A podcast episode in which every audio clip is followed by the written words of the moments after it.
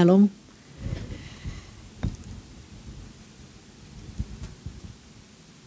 Pesan Tuhan diambil dari Yosua 3 ayat 7 eh, ayat yang ketiga ya. Tuhan ingatkan tentang jangan meremehkan perkara yang sering dianggap kecil.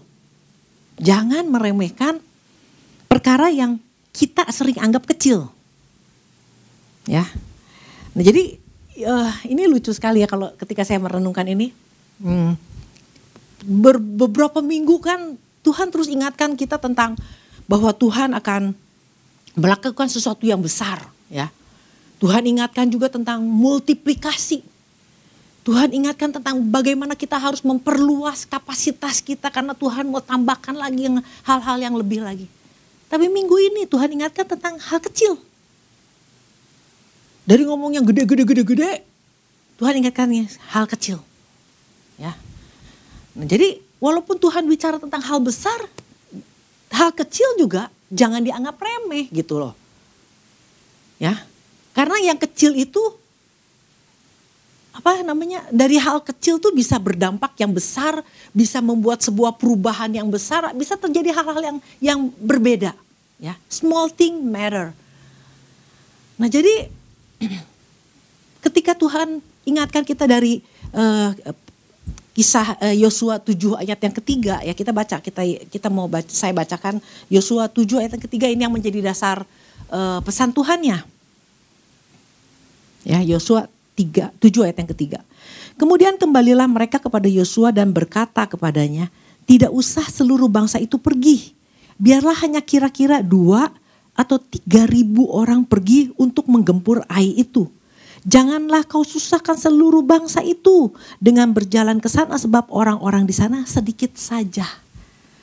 Nah ini yang sering kali yang terjadi sama bangsa Israel pada waktu itu ketika mereka baru aja uh, menaklukkan Jericho, kota yang lebih jauh lebih besar dari Ai, kota Ai.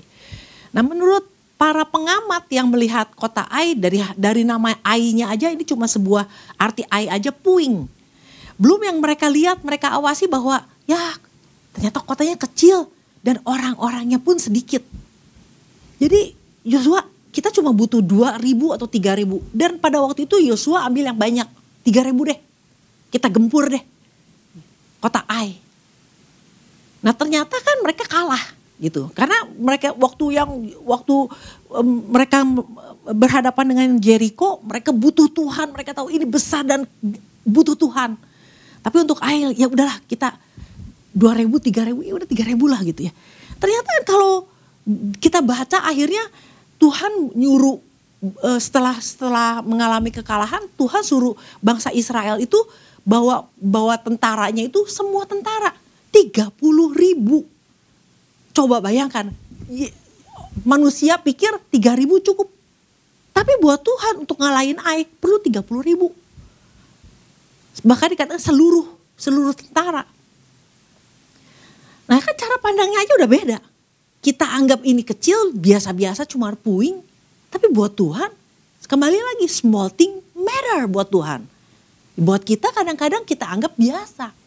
Nah inilah yang sering kali uh, bagaimana kita melibatkan Tuhan dalam hidup kita, bagaimana kita anggap doa itu menjadi penting dan tidak penting itu menurut ukurannya kita oh ini boleh nih kita doain nih. Kalau waktu kita pikir, aduh kita kayaknya saya sakitnya sakitnya rada berat nih. Kalau sakit berat minta pertolongan Tuhan nih, mesti doa yang sungguh-sungguh. Kalau mau pergi ke mau mau berobat ke rumah sakit karena sakit yang cukup uh, cukup bahaya nih, baru doa. Pernah nggak berdoa kalau kita mau bersihin karang gigi? Padahal kalau kalau dokter ini salah pun juga ini bisa bisa fatal cuma ngebersihin karang gigi. Nah beberapa waktu yang lalu teman anak kami ya, ya saya sama Ibu Sally, anak-anak ini punya teman yang mereka pergi rencana pergi ke Jakarta kalau nggak salah. Ya cuman ke Jakarta gitu loh. Dan ternyata mereka ngalamin eksiden itu bukan di jalan tol. Tapi mereka ngalaminnya di di WC, rest area, kepleset, sampai akhirnya giginya rontok. rahangnya berubah. Ini jadi urusan panjang, urusan serius gitu. Karena menganggap ya ya cuman urusan ke WC. Bagaimana bahwa kita membutuhkan Tuhan dalam hidup kita itu butuh kita butuh terus terhubung sama Tuhan tuh bukan jangan kita pikir bahwa kalau urusan gede baru tanya Tuhan. Nah ini yang terjadi kekalahan yang terjadi sama bangsa Israel dan menganggap bahwa hal sepele itu sesuatu yang udahlah ini mah bisa kita hadapi sendiri. Nah jadi eh, banyak hal ya kalau kita mau kalau kita mau eh, renungkan lagi tentang hal yang sering kali kita menganggap hal-hal yang kecil itu ternyata hal itu cukup uh, berdampak gitu loh. Kayak uh, orang yang ternyata menurut, menurut data ya, orang yang pergi ke hutan yang ada di Brasil dan ternyata hutan Brasil itu termasuk hutan yang sangat berbahaya dan banyak memakan korban. Nah ternyata yang korban-korban yang akhirnya meninggal di uh, hutan Brasil itu bukan karena mereka dimakan sama harimau, mereka dicakar sama singa atau buaya. Ternyata mereka mati karena mereka uh, apa di kena racun kodok. Dan juga kena uh, apa lalat yang nemplok gitu. Dalam waktu sekejap nggak bisa nggak bisa tertolong karena dalam waktu sekejap mereka langsung mati. Hal kecil loh yang kadang-kadang diabaikan mereka cuma berawas-awas, waduh hati-hati nih jangan sampai ada harimau nih, jangan sampai ada singa. Mereka berawas-awas untuk hal yang gede. Mereka tidak memperhatikan ternyata kodok aja sama lalat aja bisa bikin mati gitu loh. Ada kisah juga tentang gini, ada seorang pendeta. Nah seorang pendeta ini punya anak, punya anak empat, cuman waktu itu uh, dia berurusan dengan dua anak ya. Nah pendeta ini satu hari di rumahnya itu masuk anjing, se seekor anak anjing warna hitam. Lalu anaknya bilang, "Pak, ambil Pak, ambil Pak. Kita pelihara anjing anjing ini." Nah tanpa berpikir panjang, sebenarnya si pendeta ini tahu bahwa ini anjing bukan anjing liar. Ini pasti ada pemiliknya. Ini ada pemiliknya dan sebetulnya dia harusnya bilang gak bisa nak. Ini ada yang punya. Paling kita pelihara sementara sampai yang punyanya datang. Dia nggak ngomong gitu. Oke, kita pelihara ini. Nah beberapa beberapa waktu kemudian di, karena ada yang kehilangan anjing, dia orang yang hilang anjing ini mulai bikin flyer, ya bahwa di, di, dicari seekor anjing hilang dengan tanda-tanda bulunya hitam dan hanya di ekornya ada ada eh, apa bulu putih sedikit. Itu tandanya. Nah waktu dia ngeliat begitu, waktu dia baca, oh ini anjing yang anjing yang di rumah. Nah harusnya kalau dia tahu itu sebagai seorang pendeta kan ya, ya udah kita pulangin. Karena ada nomor nomor alamat rumahnya. Malah enggak. Karena dia tahu nih anak-anaknya sayang banget sama anjing ini, pengen punya anjing. Akhirnya bulu yang putih itu dia cat. Dia cat sampai akhirnya anjing ini semuanya berwarna hitam. Nah sampai satu saat nih yang punyanya datang sama dia. Masuk karena uh, mencari anjingnya jadi semua rumah didatangi dan akhirnya kedatang ke rumah pendeta ini. Pak, lihat nggak anjing saya? Anjing kecil warnanya hitam. Oh enggak, lah itu kayak anjing saya. Iya tapi kan yang kamu cari yang di ekornya ada warna putih ini nggak ada loh. Jadi bagaimana sih pendeta ini meyakinkan orang itu bahwa ini bukan dia punya, dia memanipulasi, dia uh, twisted kata-katanya supaya akhirnya orang ini bilang gini, oh iya kami yang salah. Ternyata ini bukan anjing kami katanya gitu. Begitu orangnya keluar, si pendeta ini tutup pintu dan dia dia tertawa dengan rasa kemenangan. Berapa banyak kita yang sering kali gitu. Kalau kita udah habis bikin kesalahan, kita rasanya bisa memanipulasi sebuah keadaan dan membohongi orang dan rasanya kita yes, gitu aja aduh. Kita bisa bisa misalnya ada orang yang kita salah bayar dan e, ternyata bayar yang kita bayar lebih murah dari yang seharusnya dan kita nggak ngomong dan kita iya untung. Yes, yes gitu. Nah, sama yang terjadi sama si pendeta ini. Dan pendeta ini lupa bahwa waktu dia ngomong sama yang orang yang lagi kehilangan anjing ini ada dua mata dua pasang mata yang liatin semua gerak gerik apa yang dilakukan oleh bapaknya Bagaimana bapaknya ini membuat kata-kata dan menipu dan begini. Wah seperti itu sampai anaknya perhatikan. Perkara kecil loh. Makanya kalau ada orang yang bilang bohong kecil boleh nggak sih? Dosa kecil boleh nggak sih? Kan kita nggak pernah tahu apa yang ter terjadi. Makanya ada istilah yang dikatakan bahwa small thing matter. Karena banyak yang kecil itu bisa berdampak. Bisa bikin sebuah perubahan. Nah pendeta ini bernama Robert uh, Sally uh, James. ya Robert Sally James. Dan dia nggak sadar bahwa apa yang dia lakukan berdampak sama anaknya. Dan akhirnya anaknya ini tumbuh besar menjadi penjahat kelas kakap yang bernama Jesse James. Dan kakaknya bernama Frank. Ini menjadi buronan kelas kakap ini di, di, di Amerika. Dia membunuh, dia me, apa, merampok bank, menipu, ini benar-benar penjahat yang benar-benar nomor satu di Amerika pada waktu itu. Nah sampai akhirnya di akhir hidupnya sebelum dia meninggal dia membuat sebuah memoir. Dia bilang, kami mendapat seekor anjing. Tapi aku kehilangan dua orang anakku. Hanya karena apa? Dia cuma memanipulasi ekor ekor apa bulu anjing yang putih dia cat hitam. Nah kadang-kadang gini loh, kita sebagai orang tua pun juga harus menyadari ini. Kita lahir dari orang tua yang dulu nggak kenal firman Tuhan. Tahu nggak bisa membedakan yang benar dengan kebenaran dengan yang baik. Tapi setelah kita ikut Tuhan, kita harusnya bisa bebenah. Jadi jangan kita pilih nih, kalau udah lahir baru ikut Tuhan, semuanya udah pasti beres. Ada bagian-bagian kita yang harus kita lakukan. Kalau kita makanya ketika uh, di sini kita terus-terusan diingatkan kalau ada sampah, kalau ada kepahitan, kalau ada hal-hal yang jahat yang dulu pernah ditanamkan sama orang tua kita yang gak ngerti, beresin itu.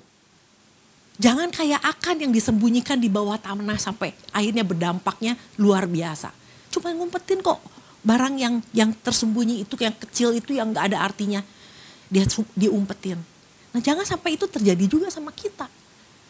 Berapa banyak saya ngedengar orang yang uh, punya orang tua yang toksik orang tuanya. Hanya urusan yang uh, yang tidak mau diberesin, sampah yang tidak mau diberesin ini. Padahal dia tahu dengar ada firman Tuhan yang yang terus diingatkan, ayo beresin, ayo beresin, ayo beresin. Karena kalau kita nggak beresin, ini dampaknya gini, kita bisa memanipulasi anak kita. Kita bisa dendamnya kita, kita sebarin karena hal yang jahat itu e, nepa gitu loh. Bisa bisa kena ke orang ke anak-anak kita. Kita dendam, kita benci sama bapak e, e, suami kita. Tanpa sadar ngomong, udah gak usah hormat sama papa lu, papa lu makanya begitu, papa lu mau begini, papa lu mau begini. Kita lupa ya dengan ngomong begitu, kita udah jadi kadang-kadang gini, kita suka nasihatin anak kita, jangan main sama teman yang toksik. Kita nggak sadar kita sendiri jadi ibu yang toksik buat anak kita. Hal kecil loh yang cuma dia omongin sepintas selalu aja. Kita menanamkan dendam. Ada seorang ibu yang hidupnya dengan cara mengasihani diri ya. Nggak tahu saya kadang-kadang melihat orang ini suka aneh bisanya cuma mengasihani diri, nangis, merasa kesepian, merasa semua orang jahatin dia dan wah seperti sampai yang ini dia tidak berubah. Dia dia orang percaya orang Kristen tapi tidak berubah. Nah, kalau dia tidak berubah untuk perkara yang seperti ini, akhirnya dia nuntut anak dia. Dia minta kasih sayang dari anaknya. Sampai dia bilang jangan kawin. Lu mesti temenin mama sampai mama tua.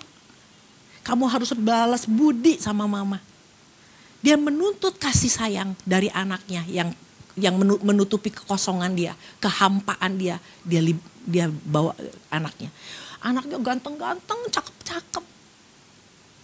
Tapi dia bilang jangan kawin. Urusin mama sampai tua. Kadang-kadang ada ada hal-hal yang pengen punya, pengen punya, pengen jadi orang kaya nih. Si mama pengen jadi orang kaya.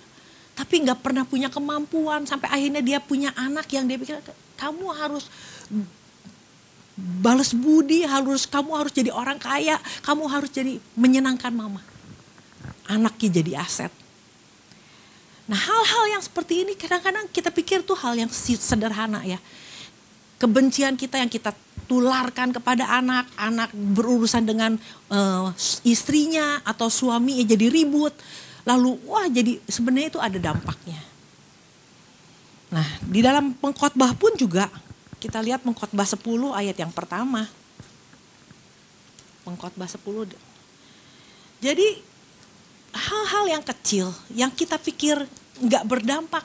Ingat, seperti akan aja dia nyimpen itu dan dia simpan itu baik-baik aja pun itu berdampak. Small thing matter. Pengkhotbah 10 ayat yang pertama dikatakan lalat yang mati menyebabkan urapan dari pembuat urapan berbau busuk. Demikian juga sedikit kebodohan lebih berpengaruh daripada hikmat dan kehormatan. Ini kalau di dalam um, ini kata-kata ini agak bingung ya, tapi ada kata-kata yang lebih sederhana dikatakan ini. Lalat mati dalam botol parfum menyebabkan bau busuk. Sedikit kebodohan lebih berpengaruh dan menghilangkan hikmat yang tinggi. Sedikit kebodohan bisa menghilangkan hikmat yang tinggi. Sedikit aja jadi bodoh Nggak usah banyak-banyak. Ternyata ini berdampak.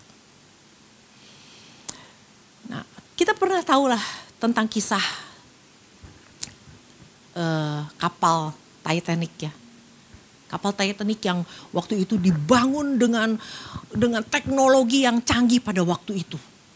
Diperhitungkan sampai ini uh, menjadi kapal termewah dan termegah terbesar yang dihitung bisa melewati samudra yang yang luas menghadapi ombak dan juga e, ketika laut itu dipenuhi oleh e, apa es ini udah diperhitungkan bisa lewat. Nah bahkan si, e, si per, perancangnya yang bernama Thomas Andrew bilang gini, Tuhan aja juga ya dia sesumbar nggak akan pernah bisa membuat kapal ini tenggelam. Saking dia merasa pede banget bahwa apa yang dia lakukan ini udah sempurna banget. Nah apa yang terjadi dengan Titanic? Yang sampai akhirnya mem mem memakan korban tuh kurang lebih 1.500 orang tenggelam. Dia nggak memperhitungkan iceberg, ya apa namanya gunung es. Ya. Gunung es tuh nggak selalu yang gunung gede. Kadang-kadang gunung es itu cuma nongol sedikit yang dia pikir itu cuma bongkahan emas yang kalau dilindas pun pecah. Dia lupa.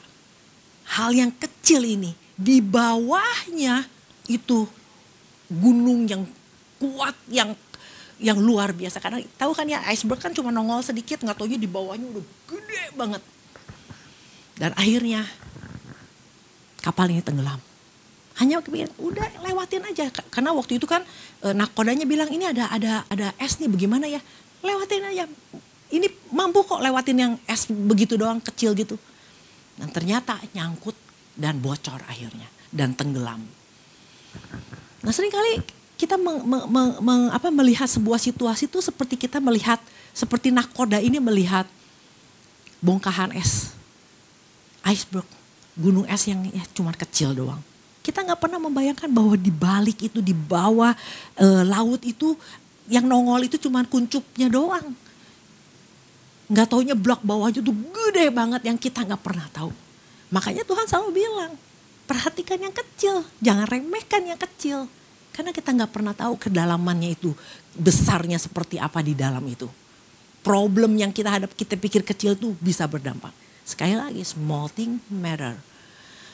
Nah, kalau Tuhan bilang perkara-perkara yang besar, yang dahsyat-dahsyat yang Tuhan bilang tentang kapasitas dan sebagainya. Ternyata Tuhan juga ingetin kita untuk setia dalam perkara kecil. Nah, kita lihat di dalam Lukas. Lukas 16 ayat yang ke-10.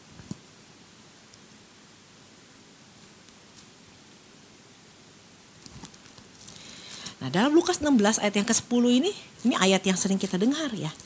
Kita diingatkan kembali Barang siapa setia dalam perkara-perkara kecil, dia ia setia juga dalam perkara-perkara besar. Dan barang siapa tidak benar dalam perkara-perkara kecil, ia tidak benar juga dalam perkara-perkara besar. Barang siapa tidak setia, tidak pistos ya dalam perkara kecil ini, artinya barang siapa enggak uh, apa tidak bisa dipercaya dalam hal kecil. Barang siapa tidak setia di dalam perkara kecil. Nah, terus dikatakan juga uh, dan barang siapa tidak benar ya, tidak benar atau adikof. Tidak benar itu tidak jujur, tidak adil, jahat dalam hal kecil. Maka kamu pun dalam hal besar apalagi. Makanya Tuhan bilang gini, persiapkan kita untuk memper, memperluas kapasitas. ya Kapasitas artinya dipercaya hal-hal yang besar. Dan Tuhan ingatkan salah satunya untuk kita memperluas kapasitas adalah mempersiapkan setia dalam hal-hal yang kecil. Harus benar, harus jujur, harus setia, harus bisa dipercaya untuk hal-hal yang kecil. Nah yang kecil ini kadang-kadang sering kali kita sembunyikan menjadi bagian kita yang kita sembunyikan, yang kita pikir saya masih menikmati ini. Tidak mau berubah. Nah kadang-kadang ketika jabatan makin naik, di pelayanan makin besar. Kalau yang kecil ini nggak pernah dibenahi. Satu saat yang kecil ini akan berdampak. Akan membawa pengaruh yang luar biasa dan akan merugikan diri kita sendiri. Kalau tidak pernah diberesi. Nah jadi yang yang tersembunyi, kalau ada hal yang kecil yang tersembunyi yang kita sembunyiin, eh ketahuan. Kita mesti bersyukur sama Tuhan. Artinya apa? Tuhan mau beresin ini. Kalau kita akhirnya ada hal kecil ini kok jadi akhirnya kok kita dibicarakan sama orang, kok kita akhirnya jadi jadi diledekin sama orang. Pulang mikir caranya Tuhan untuk membenahi kita. Hal-hal yang kecil ini Tuhan ingatkan. Tuhan bisa pakai Tuhan bisa pakai keledai, Tuhan bisa pakai teman kita, Tuhan bisa pakai musuh kita. Saya ingat benar waktu itu, saya waktu masih di Berry, saya pernah ribut sama orang. Dan orang ini terus ngomong gini, dasar lu tukang marah, lu tukang marah, lu tukang marah. Saya bisa bilang enak aja lu tuh gue tukang marah apa. Enggak pulang mikir. Gue pulang mikir. Ini keledai lagi ngomong nih. Iya Tuhan tolong saya. Jadi kalau ada orang-orang yang jahat ngomong, anggap aja itu keledai lagi ngomong buat kita. Karena Tuhan mau beresin hidup kita. Jangan nanti udah gede dampaknya luar biasa. Kadang-kadang gini, dalam hubungan juga gini. Perceraian hanya bisa terjadi karena apa? Yang satu salah gak pernah minta maaf. Yang satu udah ditolong gak pernah bilang terima kasih. Urusan kecil soal bilang maaf doang, bilang terima kasih doang. Yang kita urusin cuma dia yang salah, dia yang salah, dia yang salah. Kita nggak pernah ngeliat diri kita salah. Sampai akhirnya kadang-kadang sampai urusan perkawinan akhirnya hancur. Udah mau hancur, udah mau di titik kehancuran, udah mau bablas nih. Baru bilang, maaf ya. Ini kan udah telat gitu loh. Nah, kata-kata yang simple, doa yang kita pikir kecil doang, kata maaf, kata terima kasih yang simple doang, beresin. Lakukan itu Setia dalam perkara kecil. Tuhan bilang setia dalam perkara kecil gini. Artinya dalam perkara kecil aja kita harus lakukan itu terus menerus. Sampai itu menjadi sebuah sesuatu yang memang kita udah terbiasa dengan perkara kecil. Akhirnya kita ketika melihat persoalan-persoalan yang ada satu persoalan kita nggak cuma melihat dari satu sisi, kita lihat dari sisi yang lain. Karena kita udah terbiasa melihat itu dari setiap sisi yang kecil. Nah semuanya untuk siapa keuntungannya? Kita. Kalau Tuhan bilang, kalau kita udah bisa setia dalam perkara kecil, ini waktunya Tuhan kasih perkara-perkara yang besar. Jadi ketika Tuhan bilang memperluas kapasitas, salah satunya adalah setia dalam perkara kecil, lakukan dengan benar. Kalau yang dipercayakan, dipercayakan kecil, lakukan dengan benar, dengan jujur. Jangan jahat dalam perkara kecil ini. Ya. Jadi inilah yang Tuhan ingatkan buat kita, buat saya jadi saya bersyukur aja gini loh. Kalau di, ada ada pesan Tuhan dan akhirnya saya bisa merenungkan ini, saya bersyukur waduh banyak hal ya gitu. Ada banyak pelajaran yang bisa kita terima ketika Tuhan ingatkan kita. Kalau Tuhan bilang jangan meremehkan hal kecil, coba ada pulang renungin lagi. Ada hal-hal kecil apa nih yang perlu kita benahi? Karena dampaknya bukan buat diri aja, kadang-kadang anak berdampak hal-hal yang lain bisa berdampak hanya karena small matter. Nah, ada orang yang yang juga kadang-kadang gini, dia melakukan hal yang baik, hal kecil baik Yang dia pikir ah itu mah biasa aja gitu ya. Tapi ada orang yang lihat itu. Ada orang yang merasakan kebaikan yang hanya sekecil itu. Dan dia dipercayakan perkara yang besar. Hal kecil bisa berdampak untuk hal-hal yang besar. Untuk keuntungan yang besar dan untuk kerugian yang besar. Oleh karena itu biarlah kita belajar sama-sama. Demikian firman Tuhan.